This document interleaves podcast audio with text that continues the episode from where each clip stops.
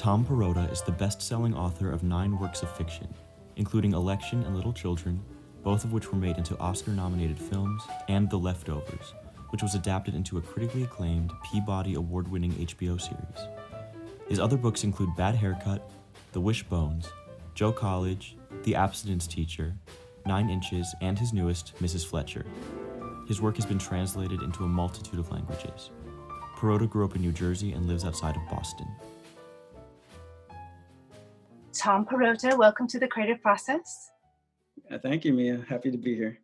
And I'm so um, looking forward to this conversation. I've been a long admirer of your books and then also their adaptations to, to film and television. And you're going to share some of your writing now. I, I don't know which book it is, it's a surprise for me. So, what, what have you selected? Um, so, I'm going to read uh, a brief section from The Leftovers. This is the character Tom Garvey. Um, he is the son who um, he is in college when the sudden departure, which is the apocalyptic event that triggers the leftovers, when that happens, and um, this is his a brief glimpse of of the moment when he becomes aware of what's happened and and his college comes to an end and I, I, was thinking about it mainly because you know we're in the midst of this pandemic and um, there was something similar happening where people had to get their lives interrupted, particularly um, college kids, you know, and, and come back home. And, and so I felt like it was, uh, this section is kind of apropos of our strange moment. Uh, three years ago, when he first arrived at college, Tom had been just like everybody else a normal American kid, a B plus student who wanted to major in business, pledge a cool frat, drink a ton of beer, and hook up with as many reasonably hot girls as possible. He felt homesick for the first couple of days, nostalgic for the familiar streets and buildings of Mapleton, his parents and sister, and all his old buddies scattered to institutions of higher learning all across the country. But he knew his sadness was temporary and even kind of healthy.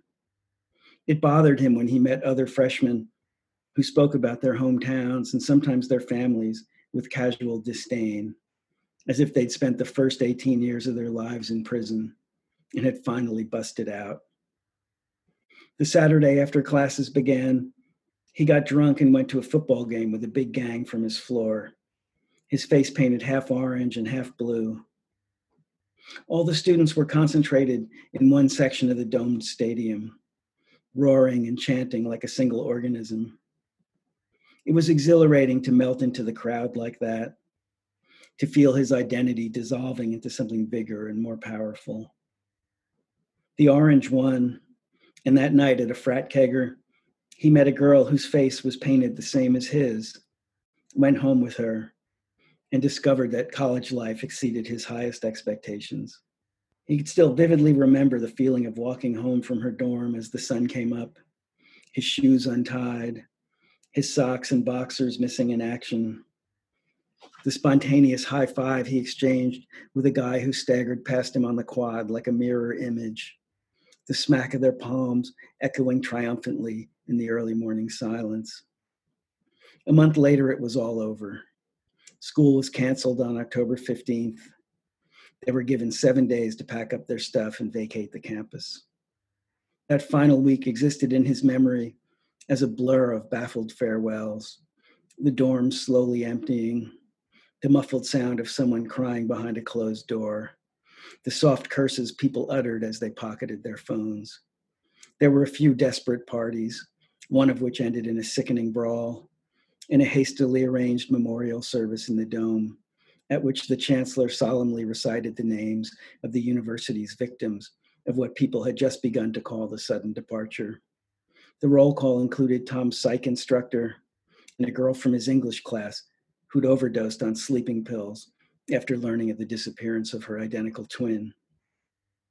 He hadn't done anything wrong, but he remembered feeling a weird sense of shame, of personal failure, returning home so soon after he'd left, almost as if he'd flunked out or gotten expelled for disciplinary reasons. But there was comfort as well the reassurance of returning to his family, finding them all present and accounted for. Well, thank you. Yes, it certainly does have resonance, even though that was written, you know, much before our current crisis. But yeah, I was wondering what your take would be on you know, because we have a kind of collective crisis, and in your novels, uh, well, um, apart from the leftovers, but it's often the quiet or more individual crisis, you know. And uh, uh but what is it? What are you observing when you see, you know, everyone is going through it in different ways, but it's like this kind of it's a strange, a strange time. Yeah, well, I think you know one of the things I noticed when I you know haven't um, read that particular section in a while was um, you know, Tom keeps thinking about being part of groups you know so when he's there at the at the stadium he's melding into this larger group or when he sees this other guy walking on the path and he feels like it's his mirror image um, the girl has the same face paint you know he's looking for community and and solidarity and, that you know informs his arc throughout the the story of the leftovers. I mean i think the thing uh, right now is just um, you know we are literally locked down and and some of us have most of us have had to retreat into you know these very small units. At the same time there are these huge protests going on you know and this this dynamic between um you know being isolated and and wanting to um be part of something large it feels like really at the crux of of this particular moment. And I'm very curious to know what our community will feel like when when we finally get freed of the limitations that that are on us now.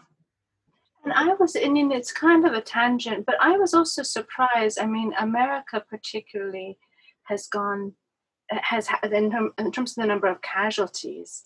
Um, that surprised me, you know, uh, because I thought, and if you you know look to your novels, which are set in suburbia, I thought there is already a lot of distance between people, just physical distance that we don't have so much in Europe, right?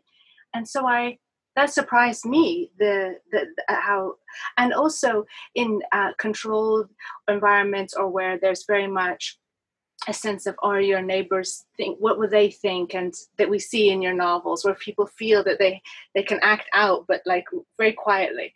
Um, so i thought oh yes well america is a society where if told they you know they'll cut their lawn you know they'll keep it like a certain length you know there, there's that so that really surprised me in terms of um, not setting those obligations and, and or feeling that the society wouldn't follow them so I don't know if that's really a correct assessment. Uh, well, you know, I think it's it's so complicated. The country is so big, and there are so many versions of America. And this sort of small town suburban one that I write about really is just one. And and um, you know, early on, the pandemic was uh, centered on in New York City and Boston and and you know the the really populated Northeast. You know, and and it was happening in places where people were crowded together um, and now it's sort of spread to you know rural america and and the southern states and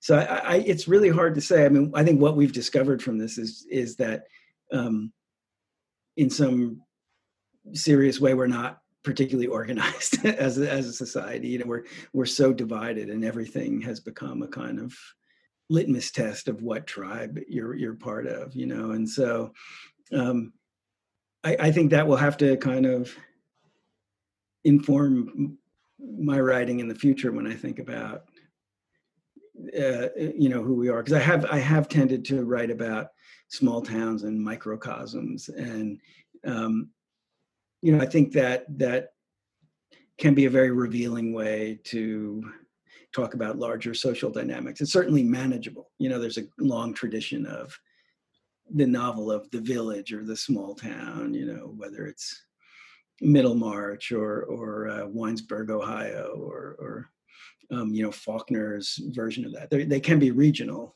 um, but they still, I think, just because they're small and they're knowable, they can be really useful for for storytelling but I, I do think it's become very difficult to um, figure out ways to depict a really large, complex society like like America right now. Well, you see, uh, you know, going back to uh, works like um, Election or Little Children, where the school stands in for micro, you know, high school stands in. There were, you know, comparisons drawn to, you know, elections, larger presidential elections. I believe uh, Tracy Flick was compared to Hillary Clinton. I mean, it's still in our vocabulary now, an ambitious woman and what that is. And so it's interesting. Um, and then little children, which is about adults, but I guess also, I guess adults wearing human body, or uh, I guess the metaphor is uh, that we are very, we're molded quite young and we may be children just wearing adult bodies sometimes. Yeah, well, I think I think that was uh, one of the things that that I, I was certain that my characters, and this is you know, high school really is central to my vision. And and one of the things I was saying about the adult characters in Little Children was that certain emotional baggage that they carried from high school was informing their behavior. They were really trying to uh, compensate for or you know have, have a kind of a happier version of what what they suffered in in high school they're trying to correct their past you know as adults because somehow high school had hobbled them. Um, and and I do think you know one of the things it's just a pure demographic generational change. We don't grow up. You know, we don't think of ourselves as adults now until we're well into our 30s, and yet, you know, the society sort of is used to thinking of people in their late 20s as as adults, but I don't know that they're thinking like traditional adults. I think the definition of adulthood has changed quite a bit, and the childhood phase of life has stretched out for a, you know, a longer longer period of time. Yeah, although I can say definitely because I'm dealing a lot with students, so they are, and as you well identified, they are stressed out in ways that adults are, but still, yeah, still uh, maturing. Um, and so in, as you look back on, on yourself because i know i guess you've said that your writing isn't you know very autobiographical but we always draw on our own stories as you think about your young self and what traits of the young tom perrotta were there that you could just see you know what i mean like before the layers and varnish went on but it's still there. What what are those things that you identify from? You know i i, I think first of all i should say um, my writing is probably less autobiographical than some people's, but the longer I do it, the more I see like I'm revisiting certain stories over and over again that, that are very close to, you know, the center of my own personal drama, I think. Um, you know, I just for instance, I've been writing so much about sports uh, in recent years, and I, I'm I was an athlete for the first half of high school, but but so much of my identity and so much of my masculinity was informed by those years when I thought of myself as an athlete, you know, and I do think it's sort of something that really gets at the heart of, you know, being a man in America, at least in that, you know, sort of pre-feminist time when I was growing up. Um, and pre-fem it wasn't pre-feminist in the world but it was pre-feminist in working class new jersey you know it's like um, i grew up in a place that had very traditional expectations in terms of gender and, and sexuality and and uh, you know when i got to college there i suddenly stepped into this much wider world and everything that had seemed self-evidently true in the world that i had come from was suddenly up for grabs. And I, and I think I keep trying to recreate that moment of stepping into a wider world and, and finding oneself bewildered and, and liberated and challenged and disturbed, you know, all, all of those things. You see it in, um, you know, Mrs. Fletcher, for example, you know, when she suddenly uh, against her better judgment and all of her self-knowledge discovers that she's really interested in porn and that it's like shaking up her sense of what's possible in her life like that, that's a moment that um you know it's me reenacting i think the experience of leaving this small somewhat insular world and, and arriving in this bigger um, threatening challenging um, liberating world of, uh, of college. You know i think there's a kind of uh,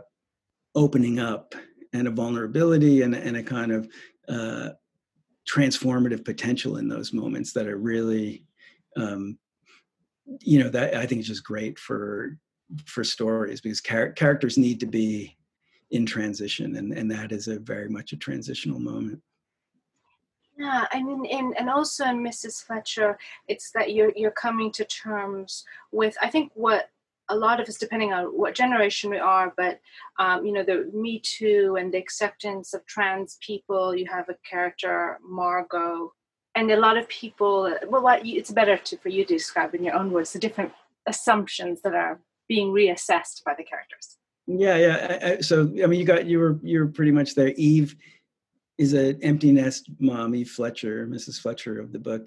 Um, and in the first chapter she brings her son to college and she goes home. She she doesn't have a partner. She's alone in her house. It's a literal empty nest. And um, you know she like a lot of people in moments like this she has she's full of good intentions. She wants to get out of the house. She wants to meet new people. She wants to expand her mind. And the way that she does it is to sign up for community college night school classes. And some of the classes that she wants um, aren't available and she ends up at i believe it's called gender and society. Um, and it's taught by a, a transgender woman named margo and there's kind of a motley American crew of of adults and some kids um, in this class, and and you know that book was conceived of in you know 2013 maybe I started writing it, and it was just I felt all this stuff about gender and sexuality. I mean, everybody did. Right then, it was like uh, Me Too hadn't happened, but there was a lot of um, turmoil around sexual assault in college in particular. Um, and you know, it, was, it really was the the early shock waves that led to the Me Too movement. And uh, and, then you know, I remember I was talking to a lot of friends who taught in college, and you know, the issue of pronouns was becoming um, you know, when when classes would be introduced, people would start to say, "I go by they," you know, and a lot of people, like teachers who were my age, were like, rolling their eyes a little bit or feeling like, oh, this is some new thing that you know we have to deal with. And and I was just so struck by you know the passion around um, these changes, you know, and and it really was like this uh, this place where the culture was in, in in turmoil and things were changing. And what I wanted in Mrs. Fletcher was to put Eve and, and these other adults into this class. It was literally a microcosm where where they were confronting this new idea of gender, which is really like changed the society in in very powerful ways, and in just it feels like a few years. I mean, it had the the precursor for it. You know, there was a kind of academic discussions of gender that had been going back you know 30 40 years but suddenly the mainstream culture caught up you know and and um so in this gender and society class these middle-aged american adults are suddenly being confronted with this new way of thinking that kind of shakes up the, the most basic concept that they had to organize the world that there are two kinds of people and they're uh, you know you know who they are from the minute they're born et cetera et cetera. And uh, you know so eve is having that kind of intellectual experience at at uh, at the community college, and then she's going home and having this other secret uh, experience of of looking at porn and and you know in all of its complexity. It's not always um, pretty. It's not always ethical, but it's um, affecting her on some very deep level because these she's watching people who are sort of embracing their pleasure in a way that she never really did. And so she's having this whole kind of sexual and intellectual awakening that we usually associate with you know 18 year olds going to college but she's a 45 year old woman who's alone in her suburban house and she runs a, a, senior center. So she's also you know surrounded by older people and that's adding this layer of poignancy and urgency i think to her discoveries. And we should also say i guess uh, not knowing too much about it there are different layers of porn and i guess one of the things that draws her to it is that she has concerns having overheard her son in a intimate moment, let's say. Um, and I guess that he's kind of been raised, and even though she's like it's an enlightened household and very you know PC, I'm sure, and but his his diet of porn, she's concerned that it's been influencing the way he would treat women. So she's heard him talk to his he she heard through the door he was talking to his girlfriend and and you know using a very kind of misogynistic version of dirty talk, you know, um, that he clearly learned from porn. And she is rightfully upset about that. But she's also herself, you know, feeling very horny. And um, I think what she discovers is that's a lot, you know, and this probably goes for most people, you know, 90% of porn um, does nothing for her. And in fact, some of it offends her and some of it disgusts her. But she suddenly discovers, you know, the quote unquote amateur porn, you know, people basically like uploading videos of themselves that they took with their iPhone. And there's something real about it. And, and these people are, to her, they look like normal people and, and they're not um, in some way meant to be sexual role models. You know, it just looks like, you know, your next door neighbor uh, having amazing sex and, and you know, or, or not amazing sex, you know, um, mediocre sex that's interrupted by a ringing phone or a barking dog, you know, but somehow this um, separation between her and the world of sexual pleasure kind of crumbles a little bit as a result of her watching this stuff. And it's it's something that's interesting to me because of course I live in Paris and I guess our attitude towards relationships and sex are different and although I, I grew up partially in America, so uh, it's this divide that maybe I don't think that America is Puritan, but there's something in the roots of American society. Like, and I noticed that in in your novels too. It's like, oh, you have to have the idea of pleasure is like something so um, you know a, you know a mother learning about pleasure like quite late and, uh, or having permission you know like that yeah yeah well i mean it's it's um one of the things that at the same time I was re, you know writing about Eve, I was reading about you know the hookup culture in American colleges, and you know kids were having what seemed like a lot a lot of sex, but it was always you know not always, but very frequently drunken sex with people that they didn't really know,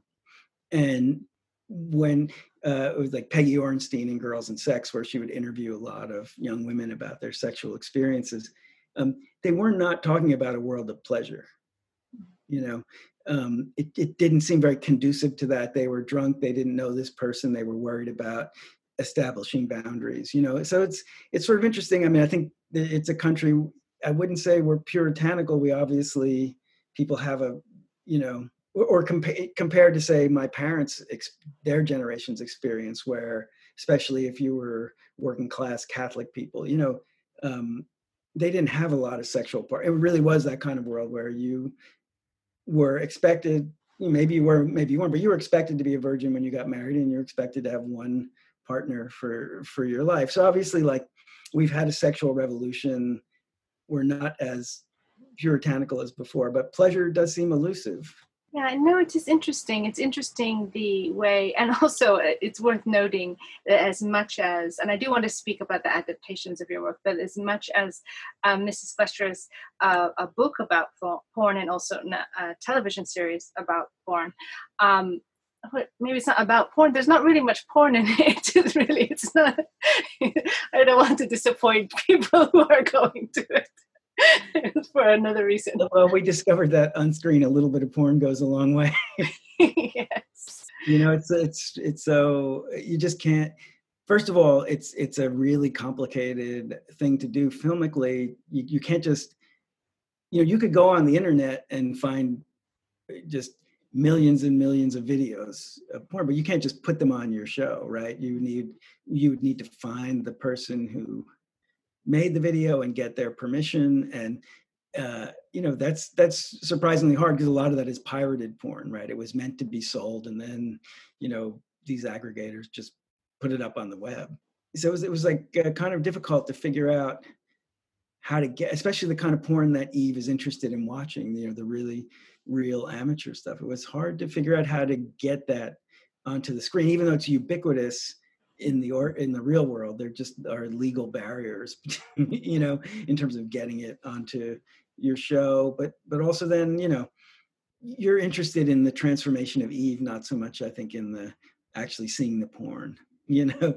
So kathryn we know she's watching porn and then it's really about the way that porn informs her um, behavior in the world well it's so interesting just and and kathryn hahn is a great actress and i think she's just incandescent in that. So it's actually more interesting for me as a non-consumer of porn um, just to watch her imagining just to watch her face you know the reaction shot is just more interesting and i think that also speaks something to what the reasons why some women may watch it. It's not the, necessarily the same reasons as some men may watch it uh, maybe it's like the anticipation or intimacy eh, that happens to have sex in it you know it's just yeah.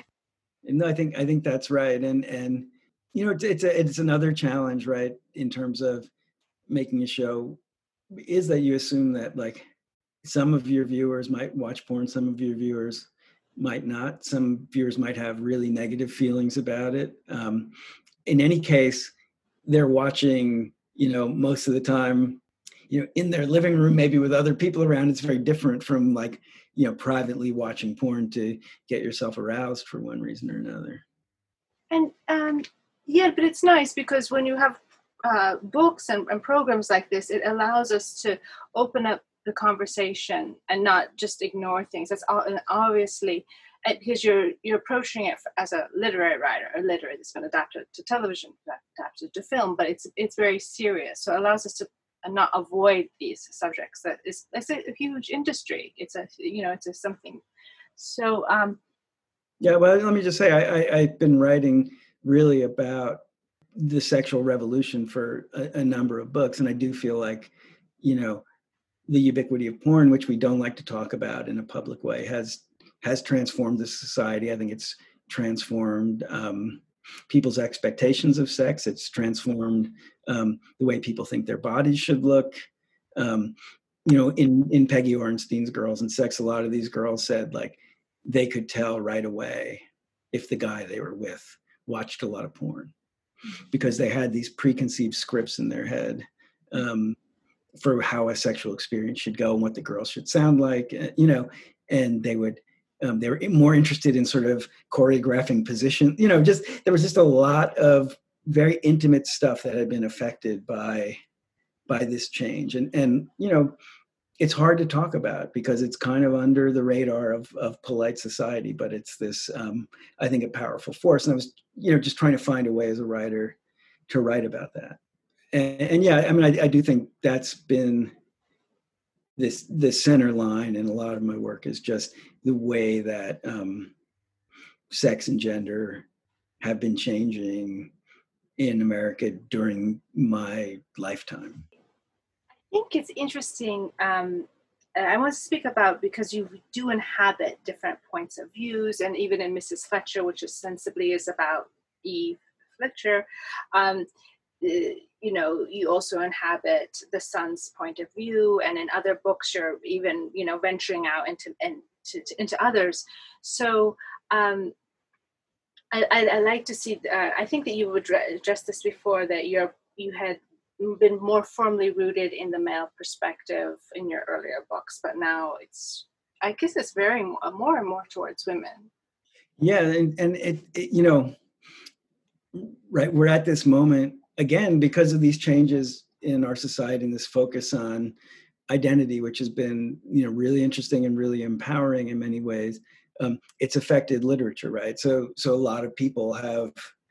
Uh, uh, writers, I say mostly a little younger than me, but some of them my age, um, moving away from, I think, you know, what you consider maybe a 19th century realist orientation, which says the novelist can range widely and imaginatively and, and try and create a portrait of a society. You know, autofiction has almost questioned the ethics of doing that, right? Do you have the right to try and imagine someone's uh, someone else's life? Maybe you're better off just sticking close to your own experience and your own identity. You have that authority, you know.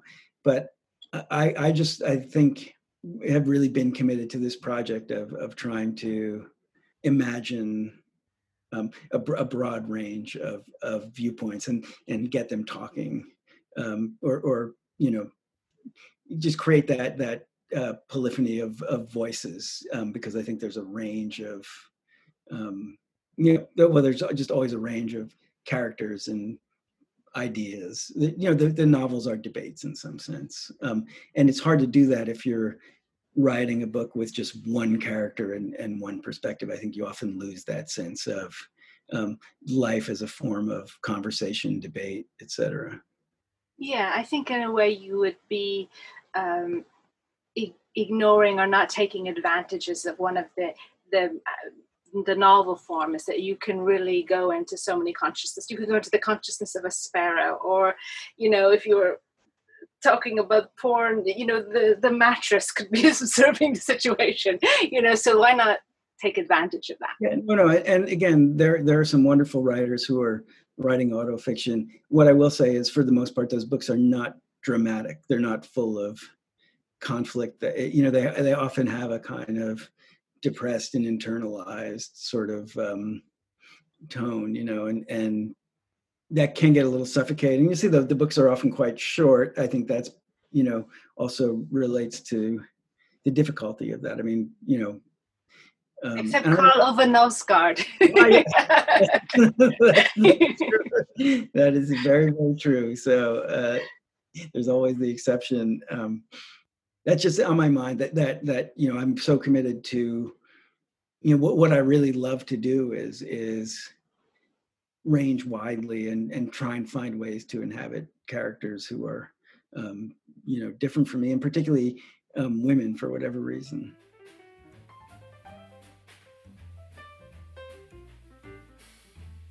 I'm alex barnett a recent graduate of northwestern university where i studied filmmaking history and creative writing. Tom perrotta speaks of his desire to create a polyphony of voices in his novels and i can't help but think of mikhail bakhtin an influential thinker in my academic and creative life. Bakhtin's theory of the dialogic life of the novel explains the existence and significance of a multi voiced and ever growing discourse, polyphony, without needing to create moral equivalencies between equally prominent voices. Great novelists and short story writers publish work with intensely focused voices. Justin Torres comes to mind. I appreciate, however, that Perrotta continues to channel a litany of voices and perspectives who sound nothing like each other and whose agendas might actively contradict. The ensuing drama of multiple voices pulsing toward and away from each other is clear in a complex book like The Leftovers, but the inclination seems apparent even in Perrotta's first person short fiction. His story, The Smile on Happy Chang's Face, features a narrator reckoning with the terrible decision that greatly changes, if not ruins, his relationship with his wife and kids. The narrator expresses guilt and self pity with such clarity that I initially believed his claim that, quote, it was like my side of the story had disappeared into some kind of void. In reality, the narrator side of the story is really a complex blend of social and interpersonal assumptions and faux pas involving masculinity, violence, and sexual orientation filtered through his own voice. The narrator tries to conceal this, but Perrotta doesn't. As a young writer interested in fiction and the ways that fiction can incorporate theory, I enjoy the dialogic nature of Perrotta's work. When, for instance, I attempt to write a character obsessed with the false interpretation of Hannah Arendt's philosophy, it's through writers like Perrotta that I can learn to buoy the perspectives at play and de emphasize my own presence when it might be intrusive. Thank you for listening. If you're just joining us, Mia Funk continues her conversation with best-selling author Tom Perrotta. Well, it's exciting because we're trapped for long enough in our own consciousness. So you know why not want it to be wild i was wondering then in terms of i mean the leftovers or i mean i don't think you're not religious but you were raised catholic but yeah no i'm not religious yeah. So is it? I mean, in terms of your approach, in terms of your sensitivity to the subject, I mean, how did you how did you approach it? Did you have to research, or did you call on these things, or? Yeah, so you know, the leftovers emerged in a very direct way from my novel, The Abstinence Teacher, which was written, uh, published, I think, in 2007, maybe. Mm-hmm. And, uh, you know, at that time, it was the um, George W. Bush administration. And there was this sense, the culture war at that time was very clearly like a culture war between um, you know, evangelical Christians and liberals. So that was a case where I, you know, I wrote a book that tried to, in this one small suburban town, get at the heart of that divide. And and there's a, a soccer coach who um, is praying with his kids, and one of the girls on his team is the daughter of the title character, the abstinence teacher, who has been assailed by this um, the evangelical church that he belongs to for teaching comprehensive sex education. And so it's, you know, I was trying to get that culture war into this book. And and the coach and, and the abstinence teacher are attracted to each other and, and get to know each other. And and you know, that book is so committed to the idea of like these people seem like enemies, but they can actually talk to each other and they can actually be attracted to each other. It was a kind of a democratic fantasy, you know, of an America where we oh we can actually figure out a way to communicate with each other. We're not hopelessly divided.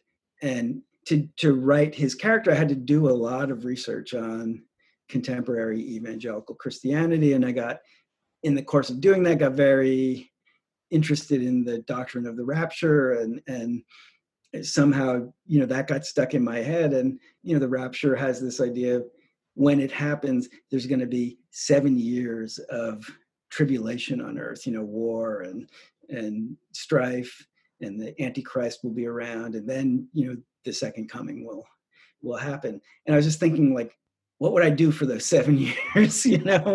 And, and somehow that became the leftovers. But so one book really grew out of another.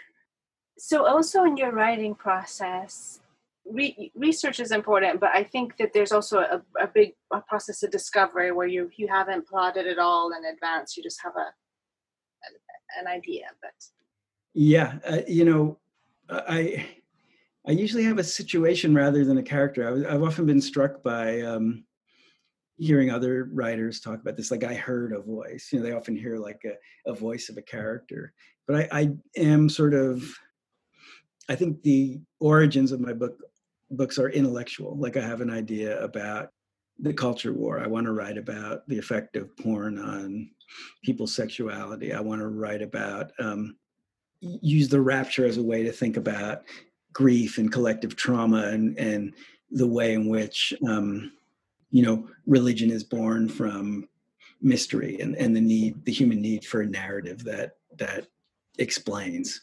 So I, I do think I have been writing originally from an intellectual place and then through that you know find characters who i can then inhabit and that becomes really the the most interesting and emotional part of it for me.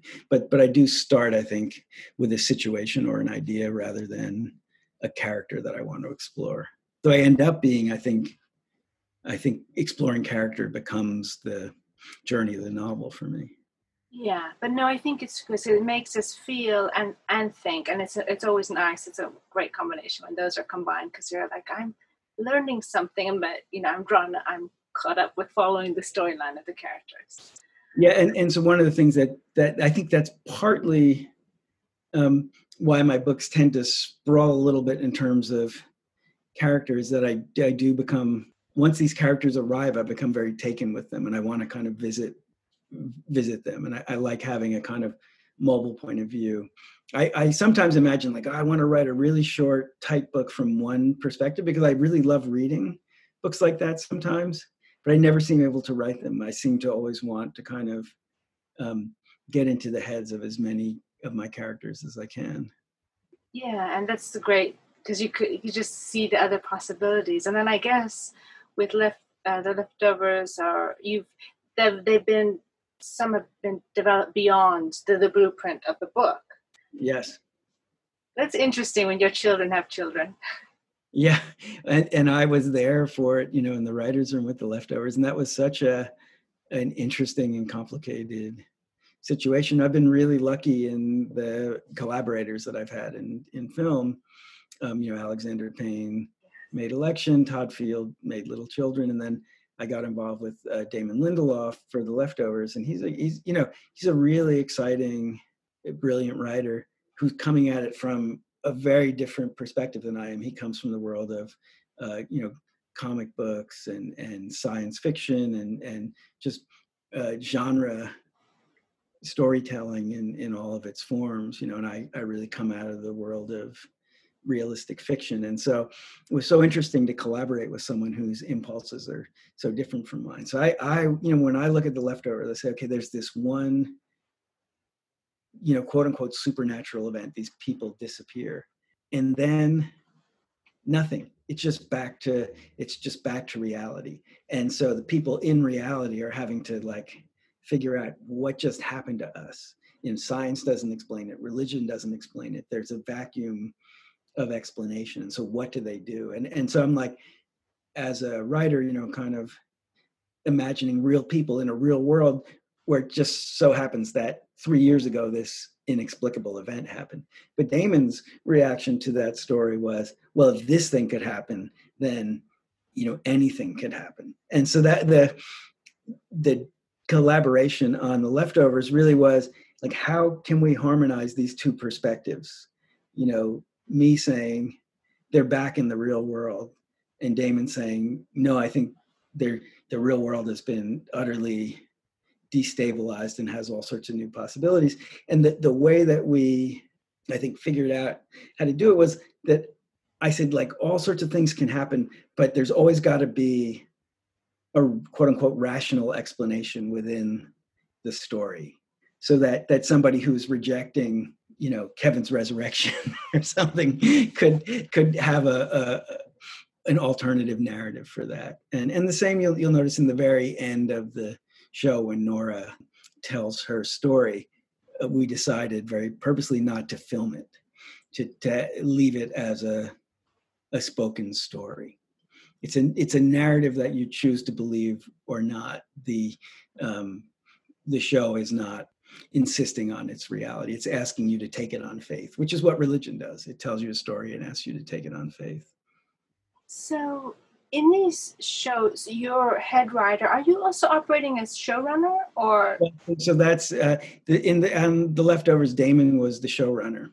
I was in the writers' room. I was an executive producer. We created it together, but he was the ultimate um, arbiter of, of you know there has to just be one person who says yes or no and and you know it took some doing for the novelist myself to learn how to accept that because when i'm the novelist i am the arbiter of everything. You know every word is is mine. And and uh you know i think the story for me of doing the leftovers over those three seasons was just damon and i learning to really trust each other and me saying like all right this this tv version of the leftovers is has grown beyond the novel The Leftovers, and it has gone into storytelling territory that really I think is reflective of Damon's aesthetic more more than my own. And I was almost like having to kind of learn to play in his band. Oh, I really enjoyed the adaptations of your work, and I and I think it's great also that they had the initial, you know, completely developed iteration of novels you know as a you know so you can go to that it's the secret key and you can find all the other things that won't fit in eh, often in tv or, or definitely in film.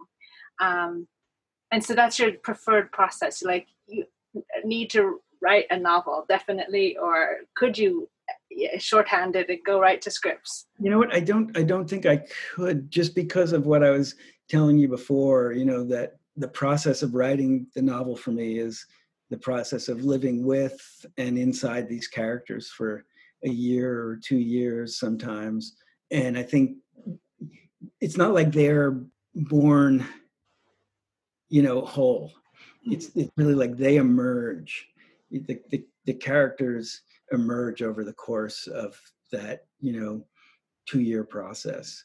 And so I don't know how to make that process work within a screenplay. You know, I know there are people who write wonderful screenplays uh, without writing them as a novel first. I just wouldn't know how to do that. My imagination is it's just so trained to work within the novel writing process and and uh, because prose is a very slow medium for me like i really have to work it over um, it just means that i have that investment of time and that investment of time makes the characters feel real to me. I, I was just reading uh, lily king's novel writers and lovers and she, it's a it's a story about a young woman who's working as a, a, a wait a waitress in the mid 90s and she's working on her first novel and, and, it takes her six years and and she finishes it and she's just sort of bereft you know and she's trying to write a new novel and the new characters don't seem real to her. You know she so misses the other ones but then she's just remembering how for most of that process they seemed unreal and flawed and you know they you know that that that always when you start there's something just willful about it. I'm going to make up these people. Mm. and slowly you those people take on a kind of reality if you're lucky. Um, but i don't know how to shortcut that process of very slowly these characters become real. Or or at least um, complex and and um, you know worth thinking about I, I wonder if it was the same for you you know when i was growing up and i guess it was because i was so used to you know reading a lot as a kid and then when I would encounter people and adults, I, I, I was I was not suspicious of their intentions, but I always felt that people weren't revealing enough about themselves. Because in books, you just got everything. you know, these, these rich interior lives, and I just felt everything on the surface was just just not the whole. And so I wonder, as I as I look at your characters, where it feels like you're you're very curious about what's hiding underneath ordinary people. You know. Yeah, yeah, and and you know maybe this goes back to your original question of, you know, when I'm writing what's autobiographical, maybe there is a sense that like, well, I know how much I'm concealing at any given moment, or I mean, maybe I don't even know how much, but I I know that we're always presenting ourselves to to other people and that our real dramas are in some sense secret dramas. Like like i'm very committed to that idea. Uh, you know one of the interesting things i will say is i think the younger generation doesn't believe that in the way that like people my age do. You know so many people lived in closets of sorts when I was growing up. And now there's there's really a you know rejection of that. People want to live their truth every minute of, of their lives, you know. And so I wonder what that what that will mean for fiction, you know, because fiction is so much based on people's secrets and and uh, people not being maybe allowed to express themselves in the way that they need to express themselves. Maybe that's a truth about humanity that won't change, but I do feel like um, you know storytelling will change because there's a different idea of character and identity that is that has entered the the culture right now. It's true and i also wonder about what yeah you know you can find out what anyone's doing yes. It's, it's hard to keep secrets. I mean you can be off the grid but there's uh, uh, our our details where we go what we like is all being collected like we're a data point. We're we're not considered people. I mean, right. And yes. people are, are, presenting themselves. They're constructing themselves online.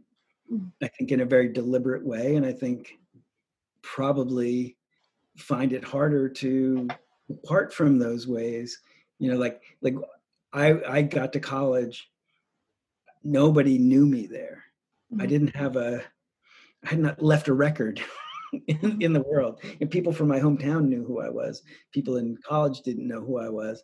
I got, a, in a sense, a kind of a blank slate in that place. Um, I don't know how many people people don't really have blank slates. you know, the, the internet uh, doesn't allow it. Um, so, it, uh, you know, again, writers will react to the social circumstances that are around them and, and there will be great works of fiction exploring you know this particular world. But I, am just so aware of i think um, so many of the ground rules that i took for granted as a young writer i no longer really apply. Yes it's true. It's it, they're serious questions and and i come across i have a certain generation gap with the students that i'm working with um, you know because there's this ever this um, kind of a presence of marketing that even very young children have uh, and to see how many follows they have or how many so i think that there's this anxiety and how i think that it was possible. And I, wouldn't say i don't know if you are nostalgic but i look back and i feel like i was lucky to have a certain kind of childhood whereas you said it, it could be anonymous. I wasn't concerned. I didn't know really how it was perceived so much you see and I don't even want to place a value judgment on it because yeah. I, it's hard to know. You know, there there are probably ways in which, for a lot of people, especially like say you were, I, I wasn't gay, I didn't have to uh, hide that essential part of my life, say. But so you know, there are just huge changes now in in the way that like, you know, gay kids can flourish whereas in my time that's nice yeah you know, we're tormented or you know th- there are definitely ways in which the, the current situation is is better and if you know the internet allows you to see that there's a community beyond the place where you live you know? But that said i, I do think um, it, it does lock you into an identity sometimes and, and it does make you feel watched all the time you know? Um, i think a world without privacy is is probably scarier to me than it is to a lot of younger people. I just think they've never really imagined there was a world without privacy, or, or they certainly didn't experience one. Um, you know, uh, in The Lady with the Pet Dog, Chekhov, um, there's a moment when um, the main character who's having an affair is is sort of, you know, looking around and realizing that, you know, he just basically says people live their real lives in secret, and which is the reason why civilized people are so determined uh, to protect their privacy. And, you know, he's obviously he's he his real life is he loves this woman who's not his wife and he's having to live with his wife you know so he, he really is like his most serious emotional story is happening and he can't share it with the people around him um, but uh, you know i just uh, it'll be very interesting to uh, see what fiction becomes in a world where um, secrets are in short supply. Mm. I do want. To, I don't want to forget to ask because you've spoken about uh, two things, but you've spoken about your collaborators behind the scenes, not so much as the collaborators who then, you know, for screen and uh, film and uh, television, have interpreted your words and and how doesn't change the original novel, but it becomes something else.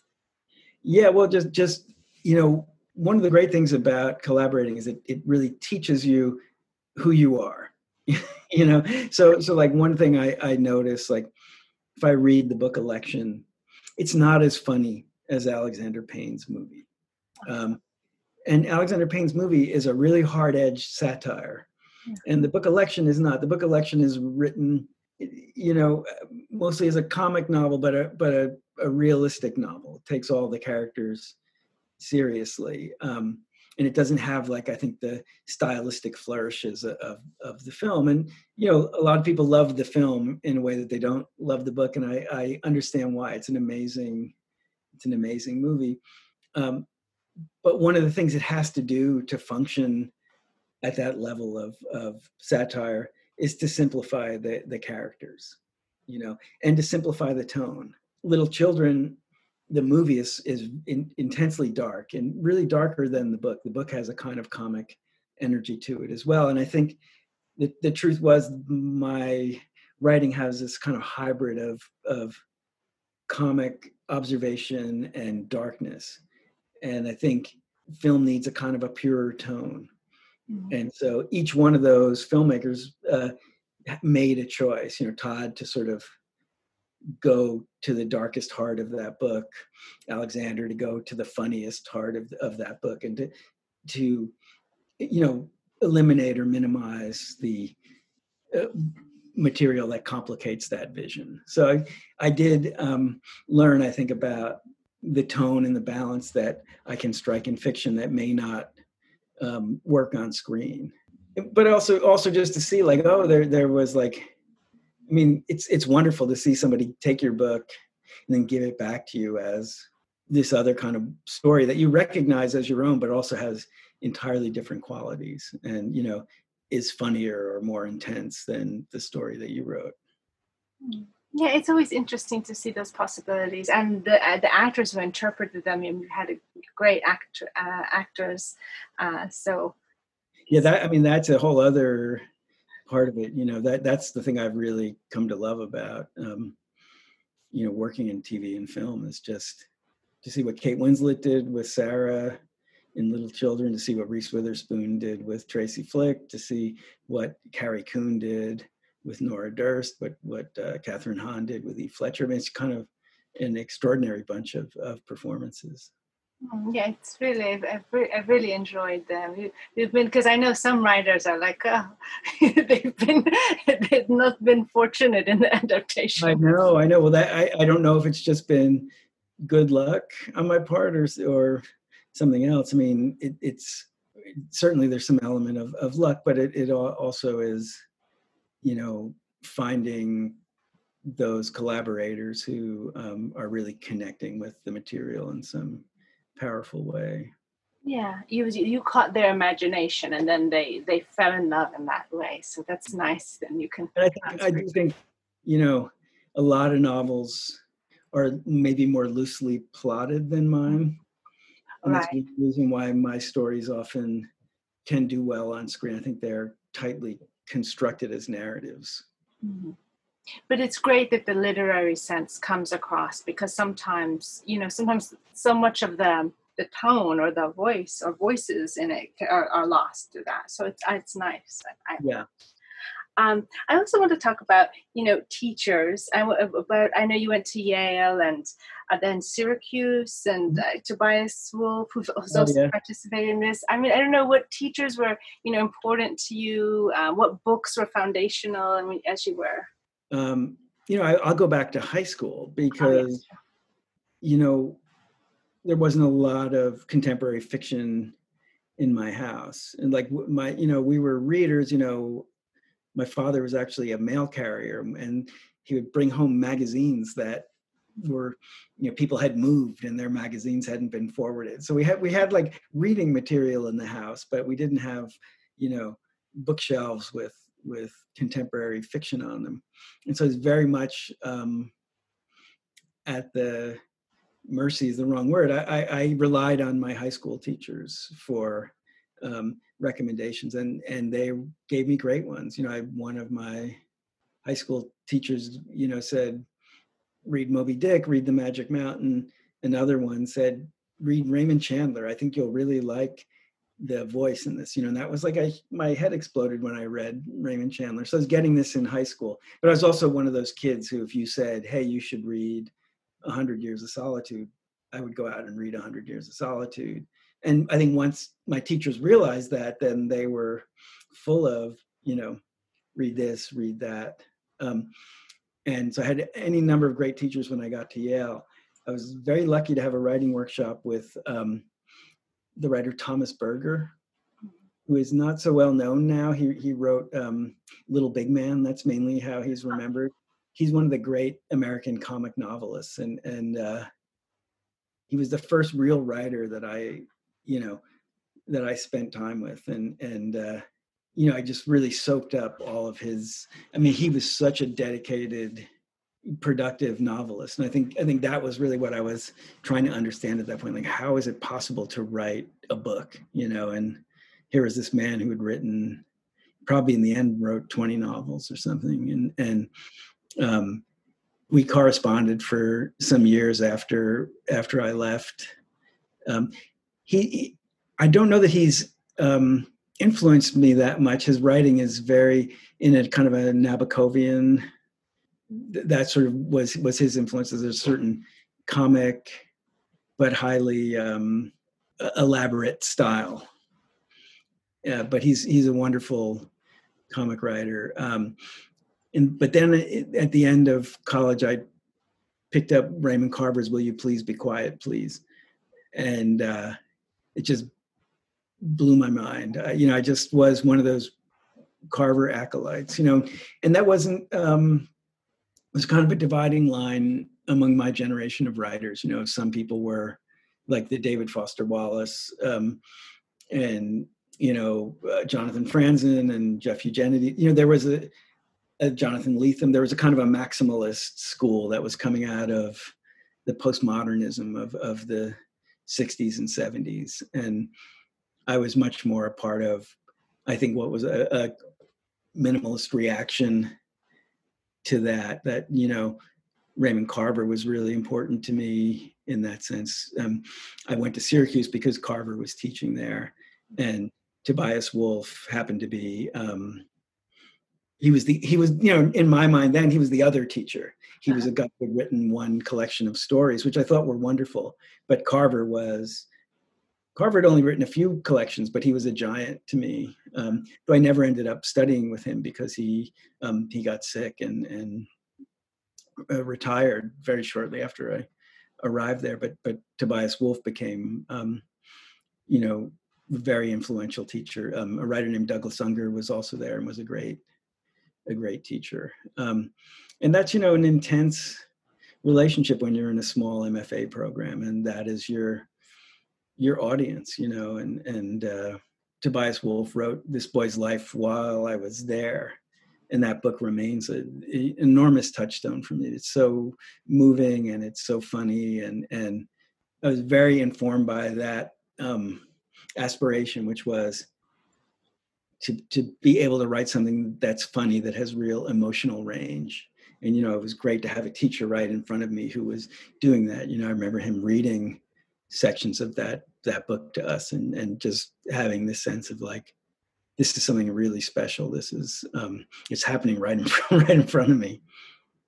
That's true, and I think also something that you share because you had spoken a little bit about not being moralizing, but being able to discuss moral ideas, um, so that um, and that's something he discussed as well. It's not you know not being afraid to bring those you know into I mean because they concern us all.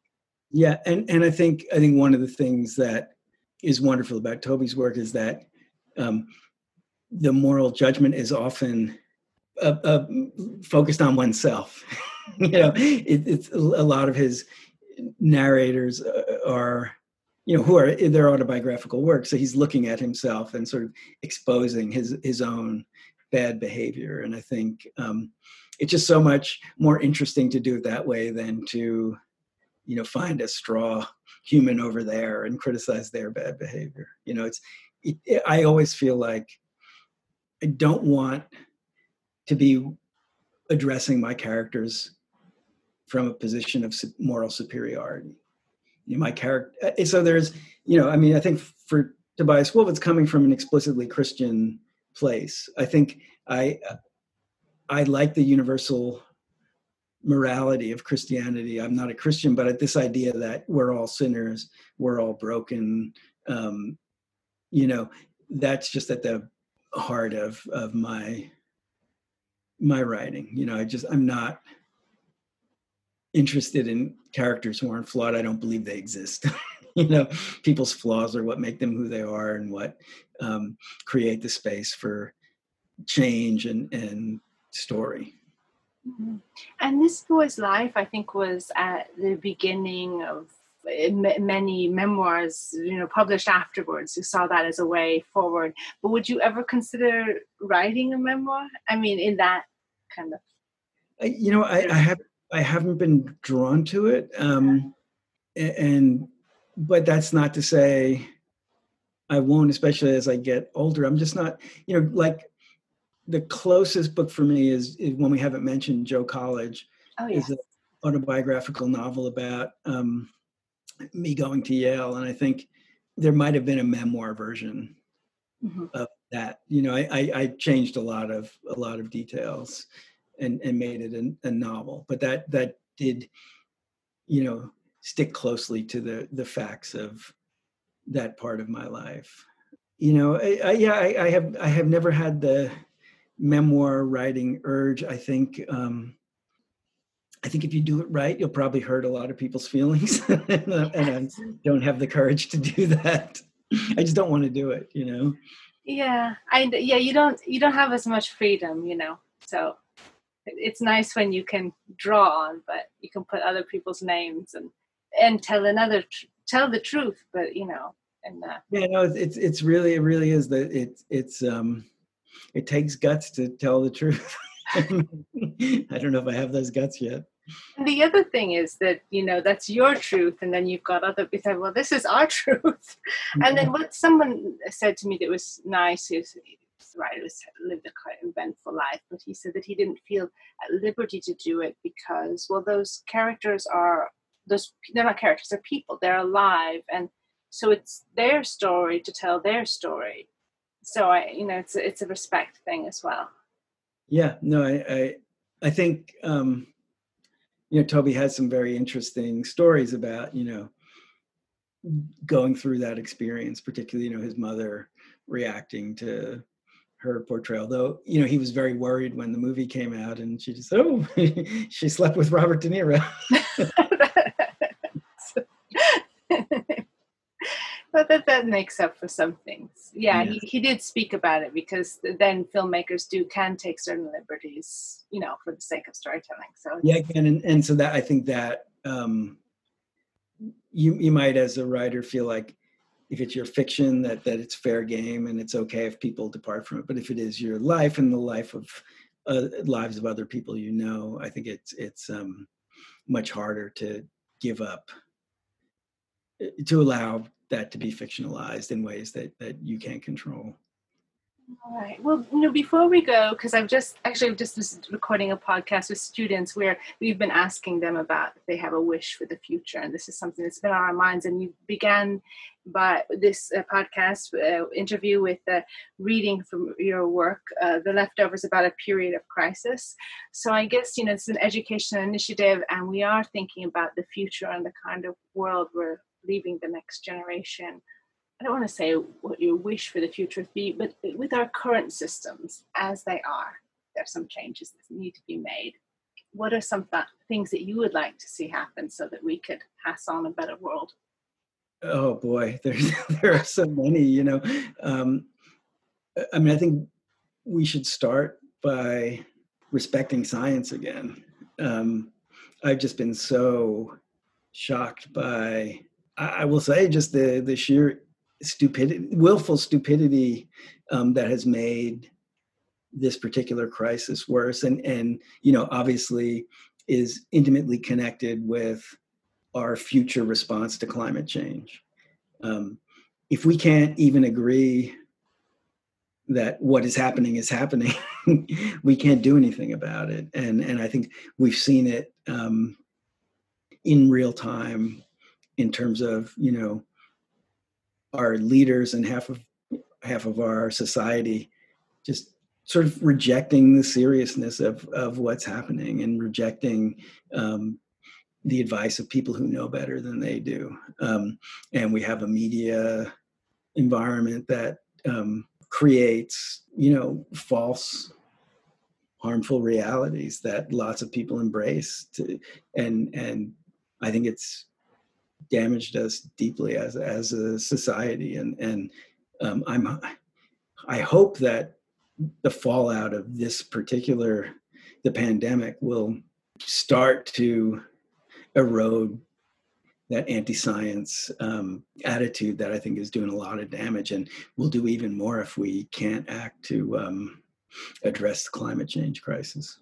Yes, I think um, well, I think that your your writing has um, points a way forward to identifying some uh, follies and uh, the fallibility of people, the flawed people, as you say, flawed, they're all flawed characters in a way. So um, yes, that's that's my wish too. I hope that we may get through this, and I, I, know we will. But I'm looking forward to more Tom Perrotta novels and adaptations, and uh, be indulging in some of them during this little pause that we have. So I want to thank you, um, Tom Perrotta, for your stories about well, inviting us into your imaginative world and your stories about longing, restlessness, tensions, and desires uh, that exist beneath the surface in school and suburban life. Um, thank you for adding your voice to the creative process. Oh, well, thank you so much for having me. It's been a pleasure. This interview was conducted by Mia Funk with the participation of collaborating universities and students. Associate interviews producer on this podcast was Alex Barnett. Digital media coordinator is Yu Young Lee. Wintertime was composed by Nikolas Anadolis and performed by the Athenian Trio. Has this interview sparked your creative process? If so, submit your creative works to submissions at creativeprocess.info for an opportunity to be included in the projection elements of our exhibition traveling to leading universities or published on our website, www.creativeprocess.info. Want to get involved in exhibitions or interviews? Email us at team at creativeprocess.info.